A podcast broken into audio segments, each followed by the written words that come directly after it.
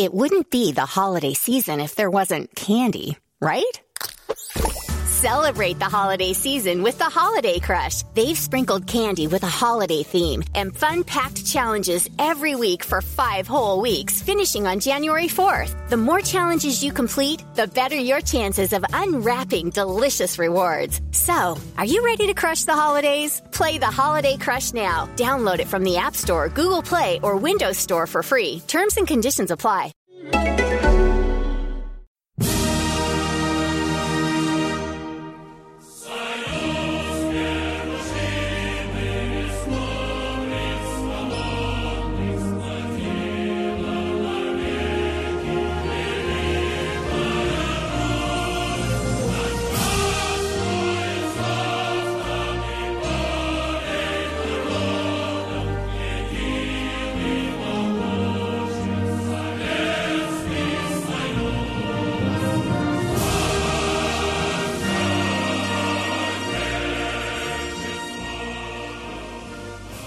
Hello and welcome to the Football Grad podcast. I am your host Manuel Vef, all the way from Moscow. And joining me, Tim, I'm in your motherland. How do you feel about that? I feel great because I'm, I'm sure and I know that you're having a great time. So I'm very excited and happy for you so that you're the part of the World Cup. And I'm excited to talk to you. We have quite a lot to cover, obviously, after the group stage of the World Cup. So uh, today's episode is going to be fun. You say that. I mean, I'm absolutely steamrolled from this World Cup, Tim. I mean, it's been just, it's been crazy. I, I've been, I've been moving around. I feel, um, today's day fifteen because I know this because I'm keeping a daily diary online. So this is day fifteen. And I tell you, it's been, it's, it feels like it's, I've been here for months. Um, and it's really not been that long. I'm not complaining because I get to cover the World Cup. So this is not supposed to be a complainy podcast. I'm just saying today is uh, the first day and there's no matches on. And um it's been hard staying awake today. I, I'm not going to lie.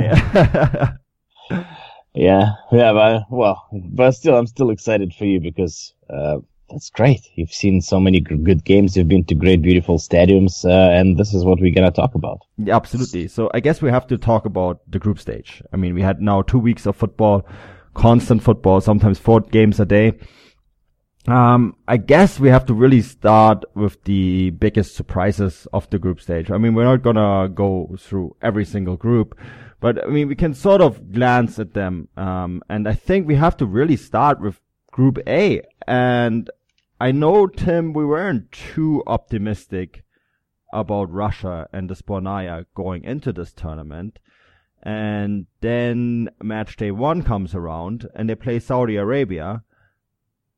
And I think we all were a little surprised. I mean, yes, Saudi Arabia are not the world beaters, but uh, Russia absolutely crushed them. I mean, what were your reactions from this game? That was a total pleasant surprise because, yeah, like you said, we've we've talked in the preview pods and we didn't really give Russia any chances. And based on the pre-tournament games, they were absolutely... Yeah, horrible. I would not probably um, exaggerate by using this word. Um, there was no really expectations. The expectations were very low, and then Russia comes back with a wonderful start to the tournament with five nothing, and a pretty pretty good game as well. It wasn't just just a fluke. five nothing. Uh, they played well. Of course, it was um, against Saudi Arabia, which a lot of people outlined. Uh, but uh, just going a little bit back, everything. Um, since St- Stanislav Cherchesov started working with the team, we questioned some of his decisions, but what I personally kind of was saying, I really understood his strategy and his long-term tactics. It might not have been, um, you know, the best generation of, of Russian players. It might have not been the... Um, the right choice of opponents, like the game against Dinam- Dinamo Moscow, which we just made fun on the spot so much.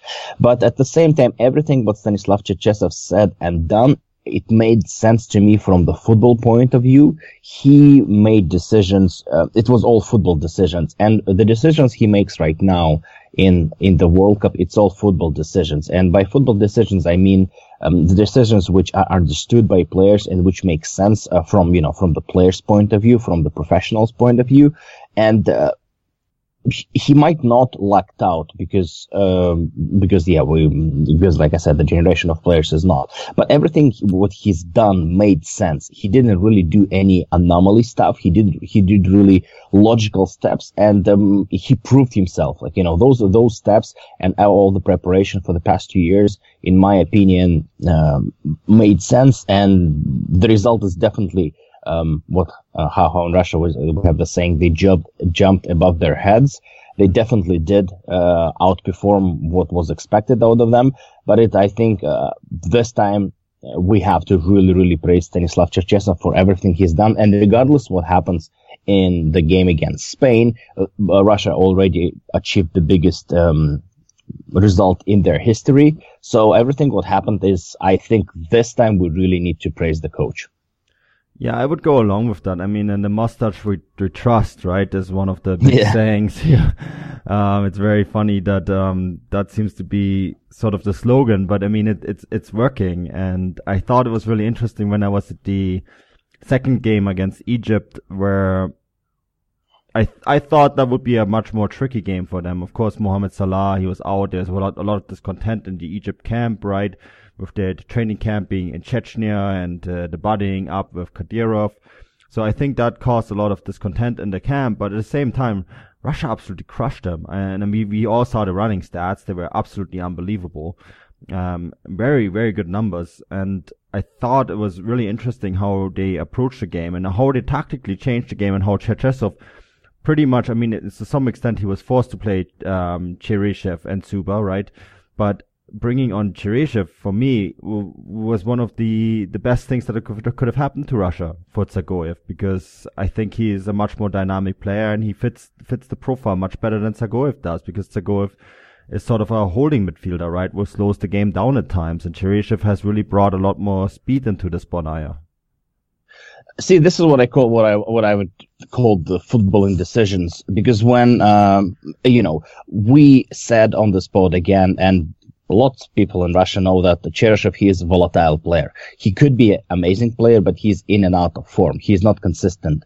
Uh, and uh, how Cherchesov explained why Cheryshev was the first player to come on, because he had other choices like Miranchuk brothers. He said, we've been watching and he's right now in the best form. So he... Uh, He didn't really, he did, he picked the player who, in his opinion, was in the best form, and he was right. The second decision about Dzyuba also, um, I'm completely, as much as I'm really enjoying Russia's performance in the World Cup, to me, Fedor Smolov is just like the really, again, I, I might use a bit of a bigger words, but he's an embarrassment of the team, because we hoped so much, and it's not really the way he plays, it's his attitude. There's no energy. The whole team is running around like crazy. And he, I don't see the passion. If it's, if it's his big, biggest tournament, and if this is the tournament where he tries to sell himself to Europe, you need to try so hard. And really, I'm so disappointed with his performance. It's just, it just really, um, slow pace running around the field. There's no, there's no nothing. Like I'm, but, but yeah, uh, but again, Cherchesov saw that, and then mm. he saw, put on Dzyuba, who was just like a ball of energy, regardless of how you feel about Dzyuba. Dzyuba just showed, I'm here to fight. Here's the passion. And then he made this change. And then again, those changes, they come from, not from like some kind of tactical analysis or maybe some hopes that this player will be your leader. He really based decisions on who who played the best, who was the best in the training camp. This is going back to Cheryshev, because he said that Cheryshev was ready to be, he was the number one uh, player to come on. And we saw that. We saw that Cheryshev right now, he is, he is in a good form. Because like I said, everyone in Russia knows that Cheryshev is inconsistent. Right now, he's in a good form. Let's use him. If he would have been not in the, in the good form like he was in the past, because he was not the part of the two years preparation for the World Cup, he he he didn't deserve. So I think um Cherchesov has been very, very fair and very, you know, cold, no emotions mm. in terms of choosing the players. Yes, you are you are in a good form, regardless of how you feel, regardless how you you know how you play, you are. And uh, now I kind of understand and start slowly respecting. I still I'm still mad that Glushakov is not in the team,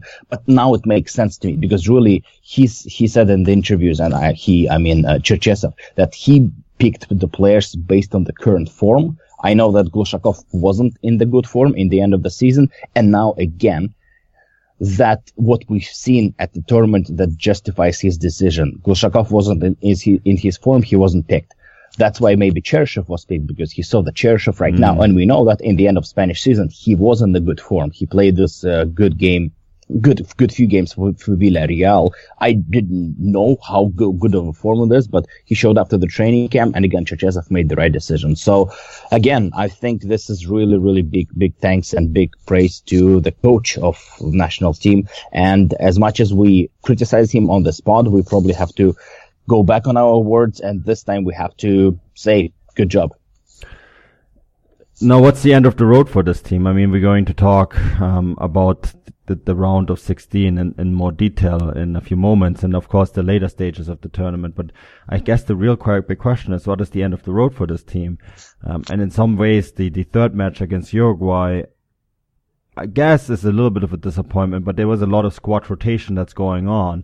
And um, a lot of people that I talk to, and the sentiment in general is that um, the Russians themselves are really happy that they finished second, because it means that the game is going to be at the Luzhniki rather than in Sochi, right? Um, of course, they have to again go to Sochi if they do go through. Um, again, uh, something that I want to talk in greater detail a little bit further down. But is this expectations fulfilled? Uh, or are we going to fall into a massive hole now if the, the game against Spain? Um, and I guess that is really much the expectation, if that's the end of the road. Uh, I don't think it will be a, a big disappointment, uh, because if you if you remember two thousand eight, ten years ago, when Russia uh, won over Netherlands in the quarterfinal of the Euro, that was the that was kind of like the same, not the same, it was bigger, but in terms of emotions, it was kind of the same emotions as winning a, over Saudi Arabia and Egypt. Of course, the opponents were different, but in terms of just like be, people being excited about the national team. And uh, you obviously remember that in, in, in that we just completely crushed in the semi-final against Spain uh, in that Euro. Nobody really remembers that game. Everyone remembers the glorious performance against Netherlands. So, uh, and everyone has very good feelings about that Euro two thousand eight campaign, uh, which was again the the biggest, the best one in in the history of modern Russia. Uh, so I don't think, you know, even even if we lose to Spain in, in ridiculous manner, it will be a big disappointment, because Russia already achieved everything. And we all understand that, that, um, you, you know, we already did enough to, to, to be proud of our team. Uh, but, uh, Again, you know, I still have five to ten percent hope that maybe, maybe this will be. I think uh, Russia can win over Spain in only one condition: if Spain has a horrible game and we play the best game in the history of all those players and the coaching staff. Uh, the chances, like I said, is probably five to ten, but there are chances, because the Spain hasn't been that impressive. They had this absolutely crazy and insane uh, coach change, which looks like affected the team, because the Spain hasn't been um, that impressive in the group. But at the same time, none of the last World Cup winners were crazy and super impressive in the group. So speaking of Brazil, speaking on Spain, and about a few other teams which we'll talk in the future, the performance in the group doesn't really justify your ambition of winning the World Cup. Because so I, it's hard to say. I, like I said, we have five to ten percent chances, and if magic happens and Russia somehow goes past Spain, then it just it, it will be insane. It will be the biggest achievement in the history of modern Russia, and it will be crazy. What do you feel? How do you feel based on what you've seen in in terms of Spain in the group? Well, I guess we have to now talk about that group, and might as well just jump into um, looking ahead to that match. Um, yeah, Spain, you know, all the big teams have struggled, struggled at this tournament. I, I've seen, seen them all live. Um, I've seen, of course, you know, we're going to talk about Germany in a moment. I've seen them live. I've seen France live. I've seen Spain live. I've seen Brazil in stadium. Um, and all those matches, they, they were matches where the, um, favorites struggled. Um, to one extent to another, and uh, the reason for that in pretty much all those matches were that the opposition, the so-called smaller country, was very good in their defensive work. You know, nowadays, physically, um, they are all in top condition. And then you have to remember that the teams with the from the bigger countries, they also tend to have players that play in the bigger leagues and have more games under their belt by the time this World Cup comes around, which in my opinion is a huge factor, right? So if you are France and you have, I mean, you have someone like Griezmann who is in the Europa League final, who was in the Europa League final, you know, they, he will have played fifty plus games. and then you pitch him against someone like Australia, where you have a, a guy play from um, Aston Villa, for example. Yes, they had forty-four league games, and that's about it, right? Or um, you know what I mean? It's uh, someone like Robbie Kruse, yeah. yeah. You know that they have their thirty-four league games in the second division, and then they have a have literally have a month off ahead mm-hmm. of the tournament. And I think that's quite a big factor. You you see with a lot of the big clubs, uh, big teams, that they there seems to be almost an overplayedness in, in certain ways. That I mean, I was at at uh, at the, the Spain. And let's use let's stay with Spain for you, because that is the opponent for Russia. Um, I, there's almost a lack of creativity that's coming from um, a mental tiredness um, in a certain way, and I think. What's going to be really interesting to watch, and this is something that I've noticed quite a lot with Spain, is they um, are very good, of course, at cycling the ball. And cycling the ball, they do that to tire out their opposition, right? In other words, if you have the ball, you keep possession, you keep passing, the opposition has to run, and they have to run a lot. And eventually the opposition will get tired, and as a result, you they will make mistakes, and then that's how Spain capitalizes. That's most of the time their game plan. It's quite simple, or seems simple. It's of course not, because it's very difficult mm-hmm. to execute, but I think that's really much the game plan. Now you have a side like Russia, and and I think the first two games are much more of a benchmark than the third, um and I don't know how they have managed it. I mean, um, there's some articles that are inciting that there's doping involved. I don't think so, because there's the the the, the kilometers that they're running are not unhuman. You know, we have many players yeah. in leagues that have run kilometers like that. And it's, if you have a team that's lacking um, technically and tactical ability, you can train them to be fit. I mean, this is one thing that every, they're all athletes, and that's something that you can train, right? It's, it's not a, it's not a skill that you're born with. I mean, being fit is something you can learn, uh, or can, you can train yourself towards too. So I think they very much identified that. And then you have to keep in mind the Russian league is sixteen teams. It's a bit smaller. Many of the players will have a better fitness because of, uh, the long break in the winter. So those are things, those are factors that will help Russia, right? And so I think and they can't be tired out like Spain likes to do with a lot of their opponents. And I just wanted to follow up something that I wanted to say in the previous Russia chapter, because uh, uh Cherchesov was really good at that. All his teams, which we saw in Russian Premier League, his uh, Terek, his Amkar, especially mm. Amkar, his Dynamo. Uh, Amkar was a, a good example, because that was a side which has lower quality, quality of players compared to the rest of the league, which is similar to this Russia side. And they were always unbelie- unbelievably fit and physically uh strong. No. So... I think this is what Cherchesov's his strong side, and this is what he's using in this tournament. Russia is the third country which ran the most in the tournament, and the best country in terms of running, I think, kilometers, which moved to the playoff. So, uh, exactly, this is what you're saying. So if the if the Spain just passing the ball around without really creating any clinical chances, I think Russia has enough um, physical condition to just watch that. Yeah, no, absolutely, and I think they they will would be able to hit them on the break, because I think Russia also has. Uh, the most players run at the most sprints, at least um, after match day two. I, I haven't really gotten the match day three stats in, in front of me, but I remember quite clearly um, when I wrote the preview for match day three, that was one of the um, that was one of the big things that I kept that I that I noticed, right? That the the amount of sprints that they ran, and that's something that is going to be a key factor in that match. So I think there is um, Spain's Spain's strengths will not necessarily be optimum against, um, to play out Russia's weaknesses, I guess, to sum it up. And remember, the friendly in November was a three three. Yeah. Right? So I, I think there will be goals in that game, and I, and then it's going to be at the Luzhniki. Um, I'm going to be at the Luzhniki as well. I've been accredited for that match, so I'm very much looking forward nice. to that. Um, this is, of course, we're going to cover that in depth. Um, and I think it's going to be very loud. It's, and oh, yeah. I think being in Moscow is going to be a lot better for the Sbornaya than having to go down to Sochi, right? I mean, Sochi is, is beautiful. I absolutely love Sochi. It's, it's a beautiful stadium as well. It's one of my favorite stadiums at this World Cup, but, um, it's also a tourist area, right? Um, I mean, it's like having Spain having to play in Mallorca, right? Yeah. It's, yeah. it's comparable to that. And, uh, I think that at the capitals, Russia is going to have a much bigger chance in terms of fan support. This Luzhniki is going to be nuts. Um, I think.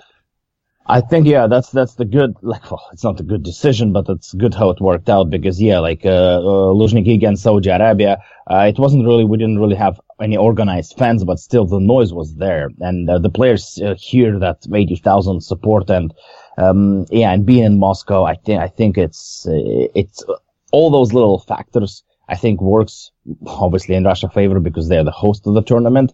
Uh, but yeah, like that gives, a, like I said, that what gives that five, ten percent chances. And the reason I'm not saying it's like fifty-fifty or like, you know, thirty-seventy, because really, obviously, the, the quality of Spain players are way above the quality of Russian players. And then individual one-on-one, um, you know, players like, and like, you know, Diego Costa even playing against Ignashevich and Kutiepov, that's just different caliber mm. of players. Uh, but, um, yeah, Russia has those little things which work in their favors, be, being, um, being the host and also being, from what we saw, very physically ready. So, yeah, we, we have a little bit. Um, yeah, let's, let's move on to some, something else because we have, again, a lot of, to talk about. Yeah, I mean, what were some of the big surprises for you, Tim, other than the Russia side? I'm really curious because, I mean, I, I, I'm here and uh, you kind of live in your World Cup bubble. But I'm really yeah. curious, what have been the big stories sort of um, that have been catching on about this World Cup away from the World Cup? Uh, see, for me, the biggest thing was, which I was pretty confident before everything happened, that the World Cup will, will go well. There's not going to be, because all those English articles about that uh, the hooligans are training to beat up English fans, I knew it, I knew it was complete nonsense because yeah. that doesn't happen. They were selling bad news because, because of, you know, why? Because that political, because of the, the, the World Cup, that it went not to England, that it went to Russia.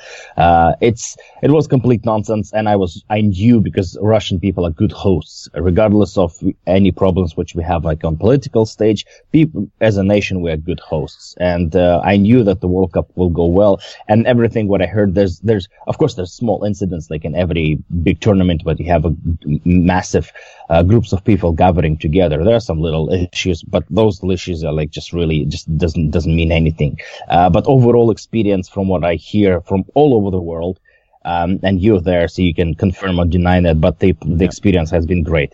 Yeah, this, the experience has been fantastic, Tim. And I'm, I'm with you. I mean, we, how often have we said before this tournament? I mean, the first episode, World Cup episode we did was all about Russia as a host, right? And how, how good of a tournament this is going to be. And organizational wise, this has been brilliant. Um, I've been traveling around on the free trains that the Russian government has provided for fans and journalists. And um, we're going to have the, ne- the not the next World Cup, but the World Cup after that in the United States. And, you know, Russia is a big country. There's, there's big distances. So it's a very, it can be a very difficult place to get around, but these free trains are great. Uh, so it really, it really helps you get around. And I can't see the United States doing something similar than the Russians did.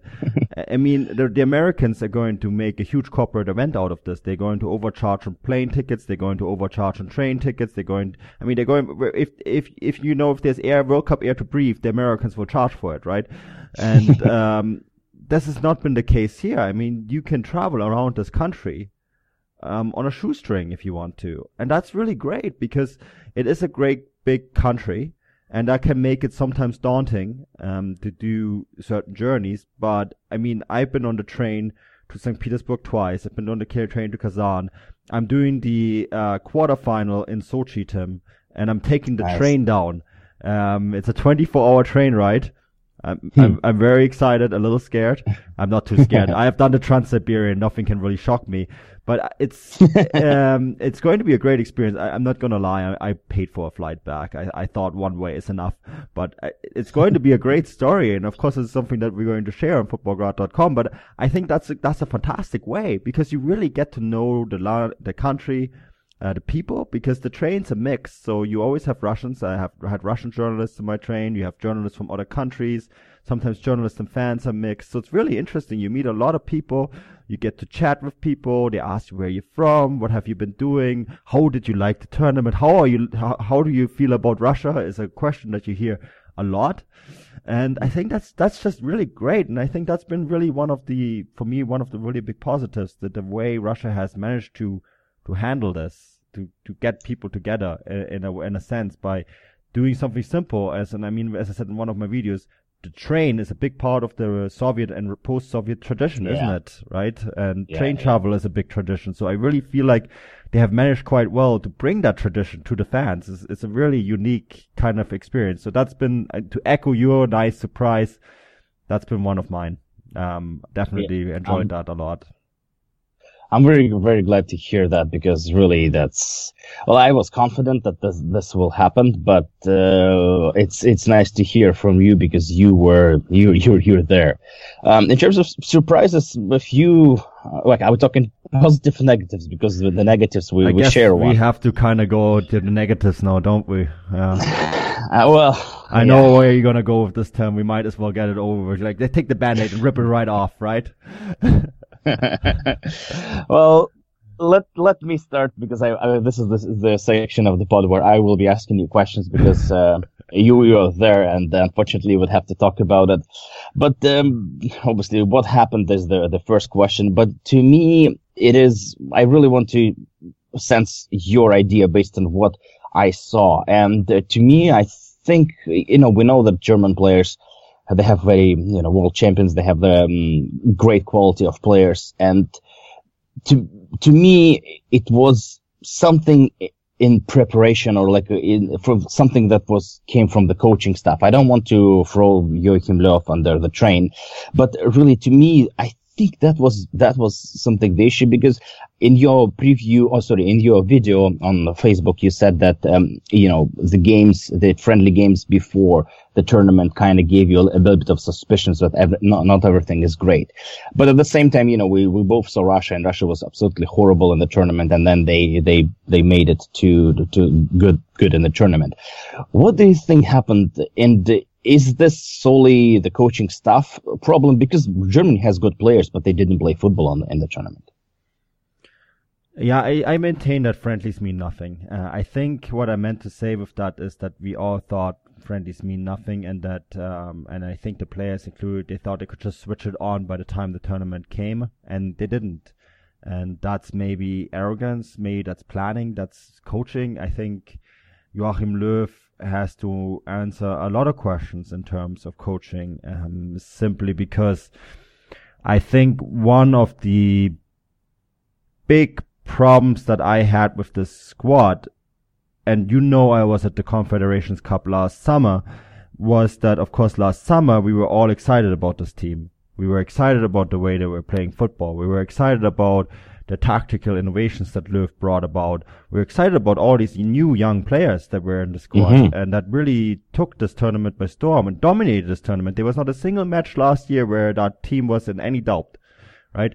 I mean, the, the Mexico, yeah. Mexico team that they played, the very, I say, they played the very same Mexico team, almost identical squad. Um, the, the only thing that was different was the Germany squad, right? And the team last year destroyed Mexico four one, and the team this year lost one nil, and they deservedly lost that game one nil. So I think what really happened to him is that, um, Löw fell into a trap. He had, and I think there's almost a comparison to nineteen ninety, nineteen ninety-four, only that, of course, in nineteen ninety, nineteen ninety-four, we had to combine two teams in nineteen ninety, ninety-four. We had that very talented generation of East German players, and we had the team that won the World Cup. We had to throw them together. It was difficult. It didn't work. Then, of course, this year, we had the nineteen, we had the twenty seventeen generation, golden generation of players that won the Confederation Cups, like, like a walk in the park, right? And then mm-hmm. we had the twenty fourteen World Cup winners. Löw had to throw together those two teams. It didn't work. And I think they, they, that was one of the main issues, that there was almost like these two camps, these two sets of players, and for whatever reason, that didn't work. The, the, the chemistry was never achieved. Now, you can point at various things. You can point at the Recep Erdogan incident, right, that caused a lot of distress inside the squad, a, a lot of things talked about, or the lack of the way the D F B handled that situation.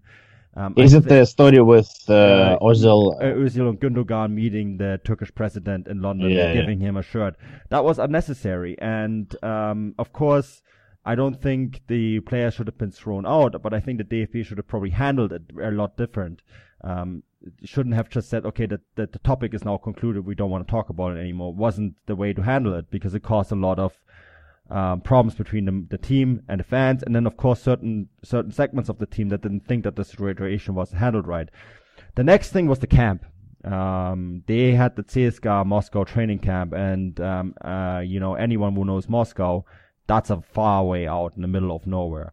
In Brazil, of course, they were on the beach. Last year in uh, the twenty seventeen tournament, they were in Sochi, also on the beach. You know, it's very. I, I mean, I, Sochi is nice, man. I, Sochi is one of the nicest places I've ever been to. I can understand why the players prefer being in Sochi over Waitinki outside in the woods in Moscow. Uh, I, I get it. And I think that's an important part, right? Um, the, the, the players, um, the camp caused a lot of discontent, and it caused a lot of discontent between Löw and the management staff around Oliver Bierhoff. So there was an issue there. There was a lot of focus on non-football aspects like hashtags, um, best never rest, commercial deals.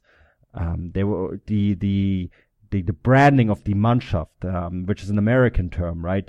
Um, the German team in Germany was always called the Nationalmannschaft, not Die Mannschaft. That's, but there has been an overbranding. And that has sort of caused like a lot of little, little, tiny little needle, needle things, you know, that really kind of took apart the squad cohesion.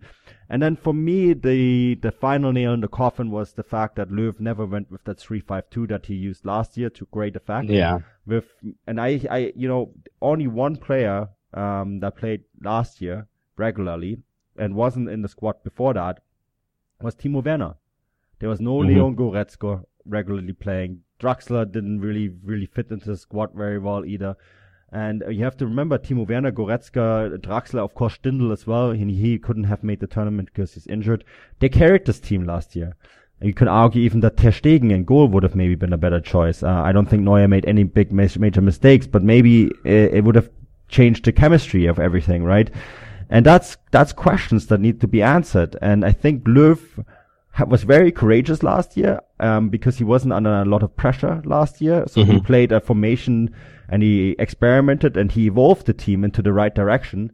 And then this year, under pressure, he got scared, he got cold feet, and he miscoached the team. He went back to a tactic that was four years old and it was outdated, with players that no longer had the hunger to win the World Cup.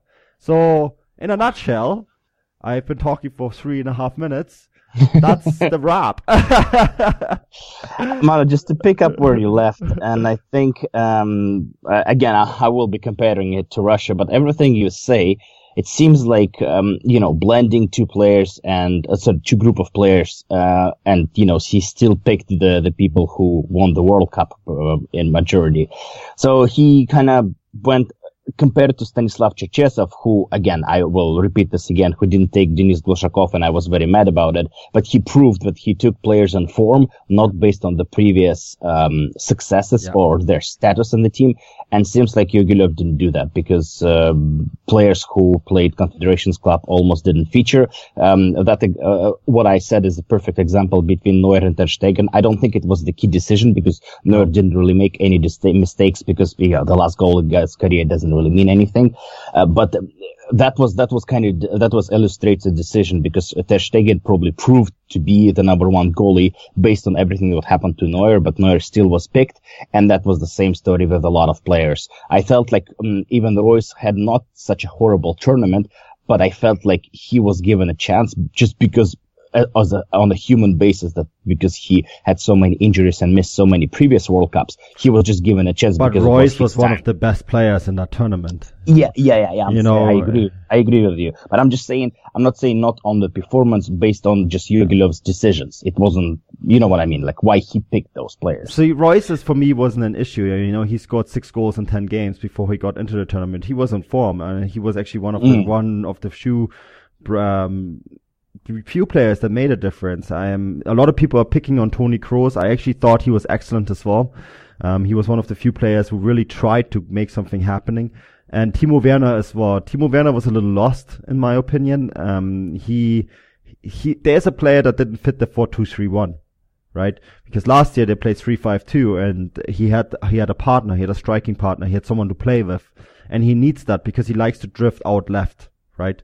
But when he drifts out left, then the box is empty. So mm-hmm. and last year th- there would have been Sandro Wagner in that box or Lars Stindl, right? Um, And um, this year that that wasn't the case. So again, he had players. And uh, Goretzka, I mean, he played Goretzka on the right wing against South Korea just because he thought he had to play him, right? But he didn't want to change his formation for it. But Goretzka is best fit in in uh, a half in a half uh, position in a three five two midfield, right? So he because he's stronger through the center because he's an athletic and strong player. So again, it it it just didn't you know it just didn't his coaching his, his tactical coaching just didn't fit. And it's not like that he's a bad coach. He just because we've seen that he's a good coach, right?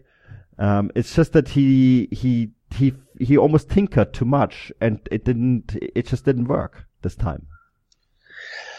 Yeah, I'm. It's it's it's really sad because, and you know what actually makes me even more sad that they d- really didn't deserve it. It wasn't like a fluke situation. It was like a mistake on V A R, on some missed chances. Really, Germany played very poorly this tournament, and that's yeah. what kind of to me that's the biggest at the the upset. You know, they had chances, and you can say that in Korea game they just needed to score. But really, the way they played, it's not even about the chances. It's it wasn't the same team. It was mechanical. And you know what makes me really upset is, Tim, is when, you know, this this is, of course, um continuing a trend. Because Italy went out in two thousand ten, right? Spain in twenty fourteen. two thousand two was France. So the trend that the world champion goes out. But those teams were all at the end of a cycle. Mm-hmm. This team is not at the end of a cycle. In fact, it's between, um, it's, it's, it has the player personnel. All the key players are in the, in the best age. And there's enough young players in the side, um, that have the potential to on their own win tournaments. So I think this is really the most upsetting part for me, that this team, by all yeah. accounts, on paper, You're right. this team should have competed for the World Cup. And if a team like Germany does not compete for the World Cup with the squad that they're sending, then then you really have see, to ask questions. Like, why see, this, was this, it not possible, right? This is why I'm asking questions to Jürgen Löw, because we know that the players are good and they know how to play top football. Uh, there's a disconnect between th- their ability to play football and what they actually played yeah. on the field. I absolutely agree with you, but... I mean, that brings us to the, the big question, um, where are we going to make the change for that, right? How are we going to uh, make, uh, what changes need are need, needed right now? And um, I've been mulling this over. Uh, I had a lot of time to mull this over. And, uh, you know, Chris wrote an excellent article. I wrote my thoughts on footballgrad dot com. And um, I think... It wouldn't be the holiday season if there wasn't candy, right? Celebrate the holiday season with the Holiday Crush. They've sprinkled candy with a holiday theme and fun-packed challenges every week for five whole weeks, finishing on January fourth. The more challenges you complete, the better your chances of unwrapping delicious rewards. So, are you ready to crush the holidays? Play the Holiday Crush now. Download it from the App Store, Google Play, or Windows Store for free. Terms and conditions apply. The big problem is, who are you going to bring in if Löw stops working for the D F B? You know, I, I know a candidate I would love to see. I mean, I would love to see I would love to see Jürgen Klopp, um, but I I have I don't think it's going to happen because Jürgen Klopp would be stupid to give up his project at Liverpool at the moment, right?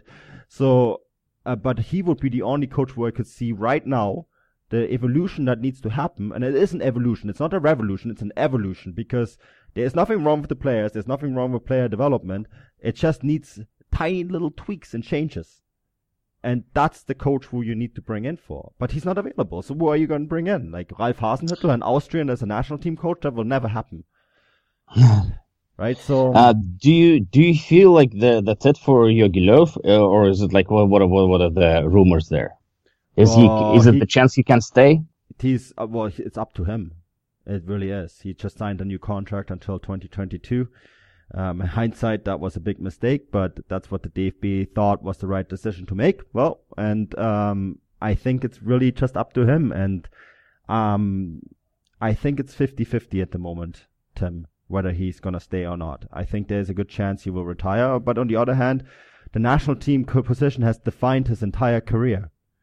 Yeah. Is he, is he going to go out with this? Or is he going to try to win the Euros in two years and then go out, right? Because, I mean, I I think changes need to happen, but I'm almost wondering if these changes need to happen around him rather him. I think the team management, Oliver Bierhoff, needs to go. There needs to be a bigger focus on football. The all those, for lack of words, stupid ideas of social media, marketing, this best never rest, this fake Die Mannschaft attitude, that all needs to go out of the window. It needs to be back to the Nationalmannschaft, the German team, the team, you know, it's not a global product. It's the, the fans are Germans, and it needs to go back to that. There needs to be a connect between German fans, the German country, and their national team, and that's been lost because it's been so overhyped and marketed and overblown, and that needs to change. There needs to be a more down-to-earth approach, and there needs to be people around Joachim. Joachim Löw needs to maybe forcefully be surrounded with people that will force change on him and help him make make the right choices. I think that's um, probably the best solution at the moment, because I can't see any coach in the world that, that could possibly make this any better. Yeah, I I, I agree with you. Like, uh, it's not the German way with all the marketing. It just sounds, looks weird on Germany. It looks okay with, like, English team or maybe a, a U S A team. But, yeah, Germany is not the way. Germany is efficiency and really the focus, professionalism. This yeah. is what the words which define Germany. And uh, you're right, it wasn't it wasn't the focus on football. I'm glad you're bringing up England, because they have been one for, of the pleasant surprises for me at this tournament. I don't think they're going to win it, but they have been a pleasant surprise because for the first time that I've seen England at a tournament, they actually have focused on the football. They have focused. Gareth Southgate, he's doing a quiet job. He's working with a bunch of young, hungry players. They're not the greatest, most talented squad. I mean, we saw that yesterday against Belgium. But they are focusing on what's relevant. And I think this is the first time ever I've seen an England national team do that at a tournament. Right? They're focusing on what's relevant. They're here to play football. That's it. That's the end of the story, right? And how, I mean, it, this is this is crazy, but we're currently talking about how Germany should be looking at England on how to manage a tournament. That's how that's how bad things have gotten been at this tournament for Germany. No, but because, like, they, they've really turned this national team into something that it isn't, right? In two thousand fourteen, the German national team was loved around the world. Here they were laughing at the Germans. They were they, they, the Mexicans, the Argentinians, the Brazilians. They were all happy that Germany went out. Why? Because they believed, the Germans believed their own hype. It was fake. It wasn't real. Back in the day, we would be going into a tournament with a, a right portion of angst and fear that we might not go all the way, and we or it would carry us all the way to the final with determinants. This team wasn't determined. This team was a bunch of lazy millionaires, like Premier League stars, right? And that's maybe where we should stop talking about Germany and and uh, go to what's relevant, and which is the, the games at hand, because we have some good ones. yeah, th- that was uh, that was a section of Footballgrad podcast which we call Gegenpressing Edition. yeah, no, but, but it's fair. I mean, this is the World Cup, and um, it's been it's been a hot topic. But um, Tim, I mean, we already talked about Russia against Spain, and that's going to be obviously one of the big games. Um, we also have France against Argentina, Uruguay against Portugal, Brazil against Mexico, mm. Belgium against Japan, uh, yeah, okay, Sweden against Switzerland, Colombia against England. I mean, there's some really good games in that. Um, if you have to pick one, and Russia against Spain is excluded, which one is the one that you're looking forward to the most? Because we talked about Russia against Spain. Uh, I would say Brazil, Mexico. That should be an interesting game, and um, also France, France, Argentina. For some reason, I don't know. It's but but yeah, the, the whole that whole side of the of the bracket is, is just so tasty. But just I think really just overall, it's it's it's a good tournament. Um, yeah. I, the the country which sorry I can slowly go back, but it, it will make sense. The biggest surprise for me, uh, besides Russia, was Croatia, and the player of the group stage for me is Uh, Definitely Luka Modric. I was so impressed with that Croatian team. So, um, again, the game against Denmark, again, I will be watching with that angle. Um, so, yeah, the, the whole, the whole, the only kind of game which doesn't super excite me is Sweden, Switzerland, but yeah. still, it's still, still, still great game. So, Um, my pick will be, as, as always, Brazil, Mexico, because I think it's going to be the game on fire. I, We have the stats. You told me that stat that Mexico always goes out on the round of sixteen. mm, that kind of stats gives you some history, but at the same time, you know, all the all the series, all the stats always gets broken. So uh, and Mexico have, I mean, the, yes, let's ignore the game against Sweden, but that game against Germany, they were good, man. Osorio had a really yeah. good match plan, and Brazil, I saw Brazil against Costa Rica, and Brazil struggled. They really did. I mean, in the end, they won two nil, but I mean, the second goal was in the ninety-seventh minute, right? When Costa Rica were utterly broken, uh, because they conceded one in the ninety-first. Um, it's going to be interesting to see how they're going to do against another CONCACAF side that is a little bit better than Costa Rica, right? Has very yeah. fast players in Carlos Vela and Hirving Lozano. Hirving Lozano, by the way, one of the players that I want to point out. Uh, fantastic player. I really liked him in the, in, in the first round. So I'm curious to see how Brazil are going to do there.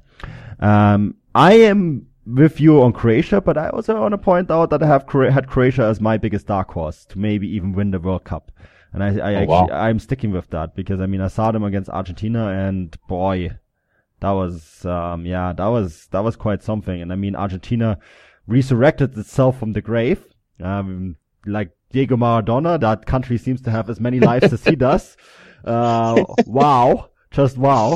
I mean, if you haven't seen the GIF with him celebrating Messi's opening goal, uh, I think the celebration even outdid Messi's goal, which was fantastic, by the way. But yeah, um, there was definitely little Ziploc bags with white powder going around in that uh, V I P box.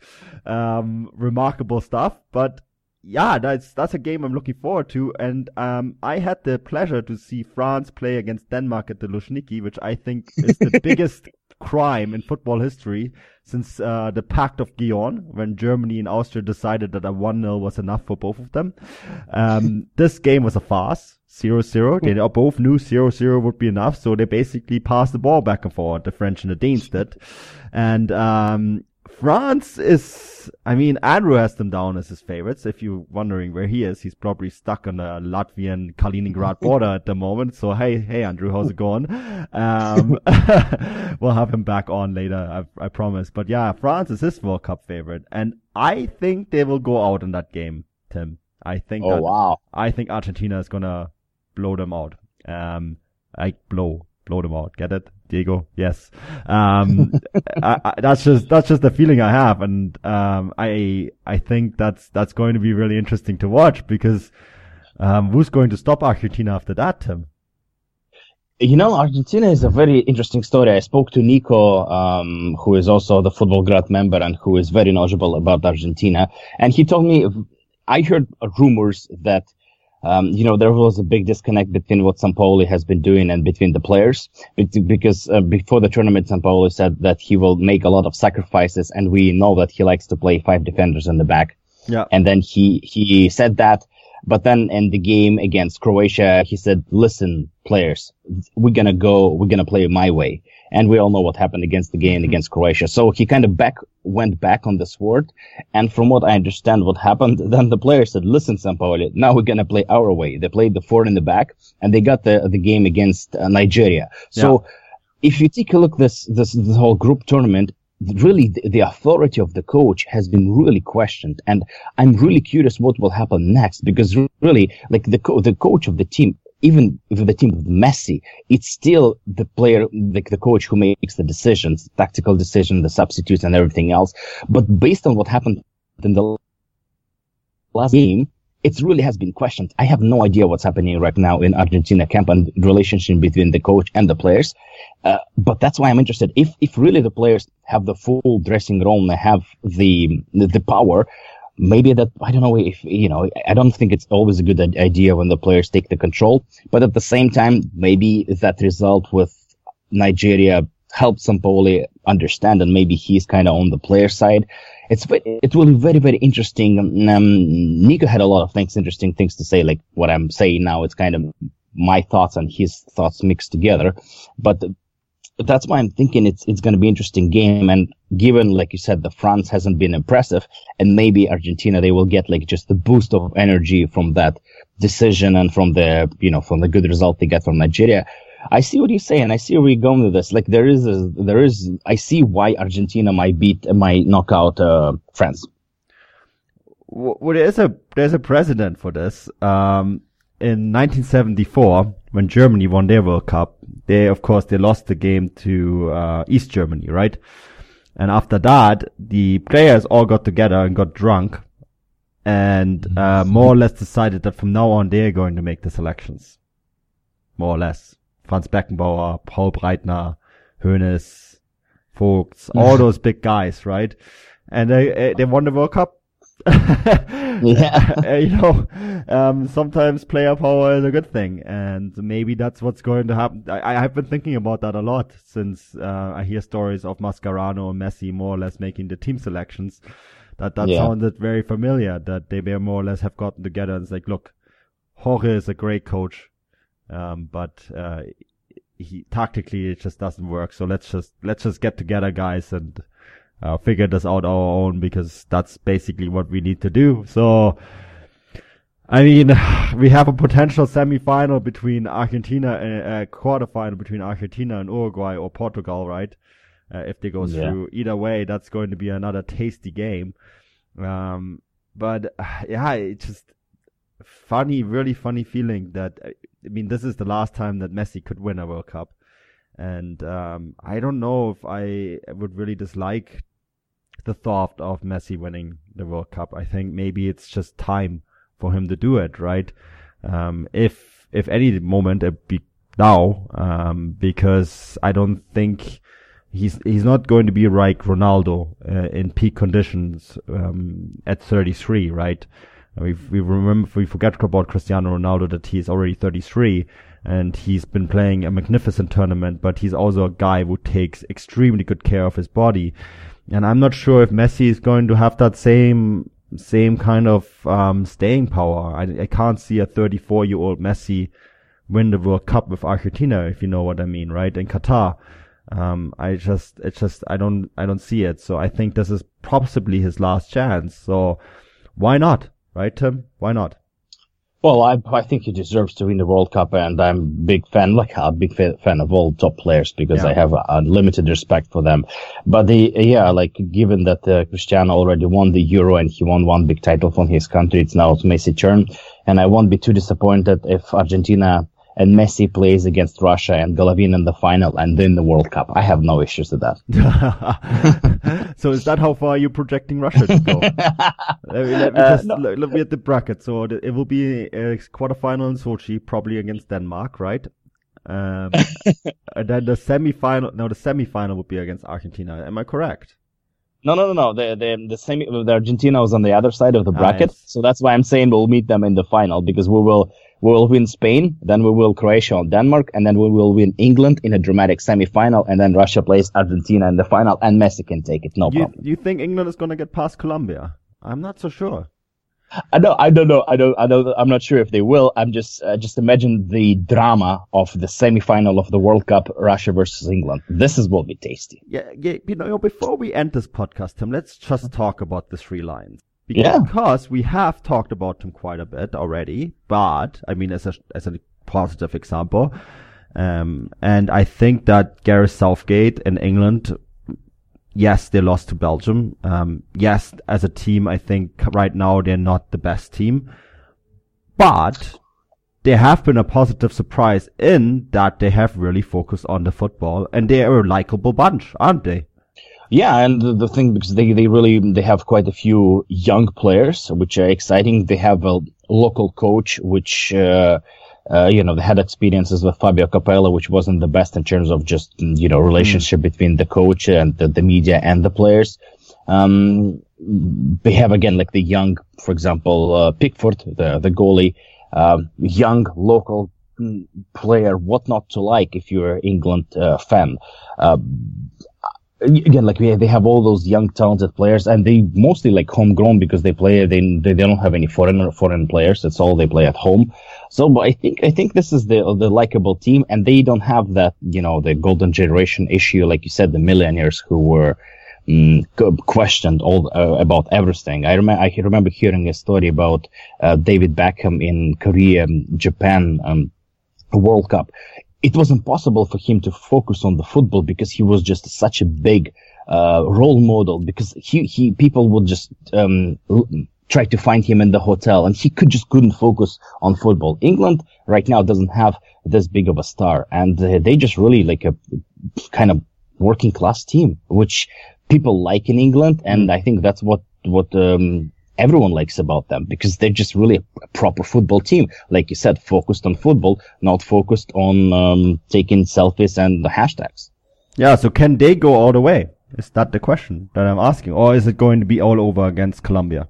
Um, I think this this year I have a little bit more confidence. Every year I say that England's not going to win the World Cup, and I don't think they will win the World Cup this year. But um, maybe this time they this is the time that they can make it uh, to semi-final.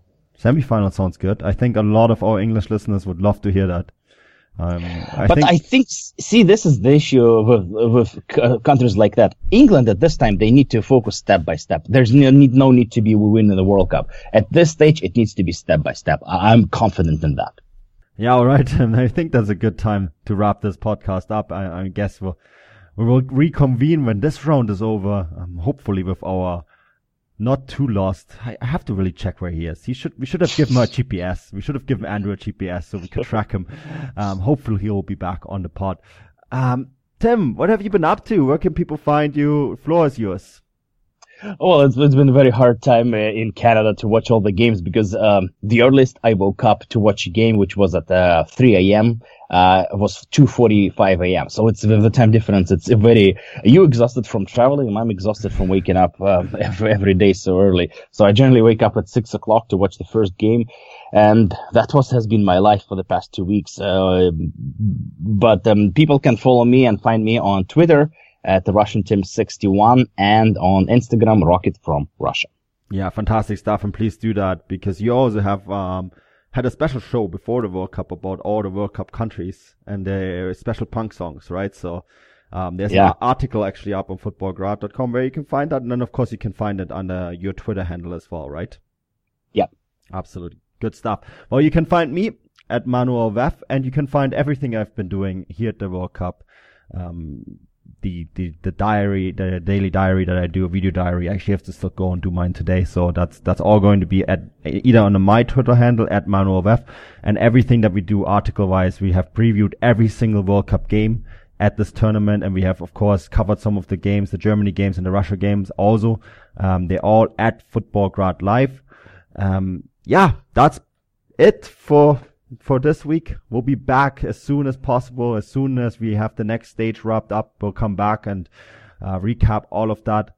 Until then, das wir dann.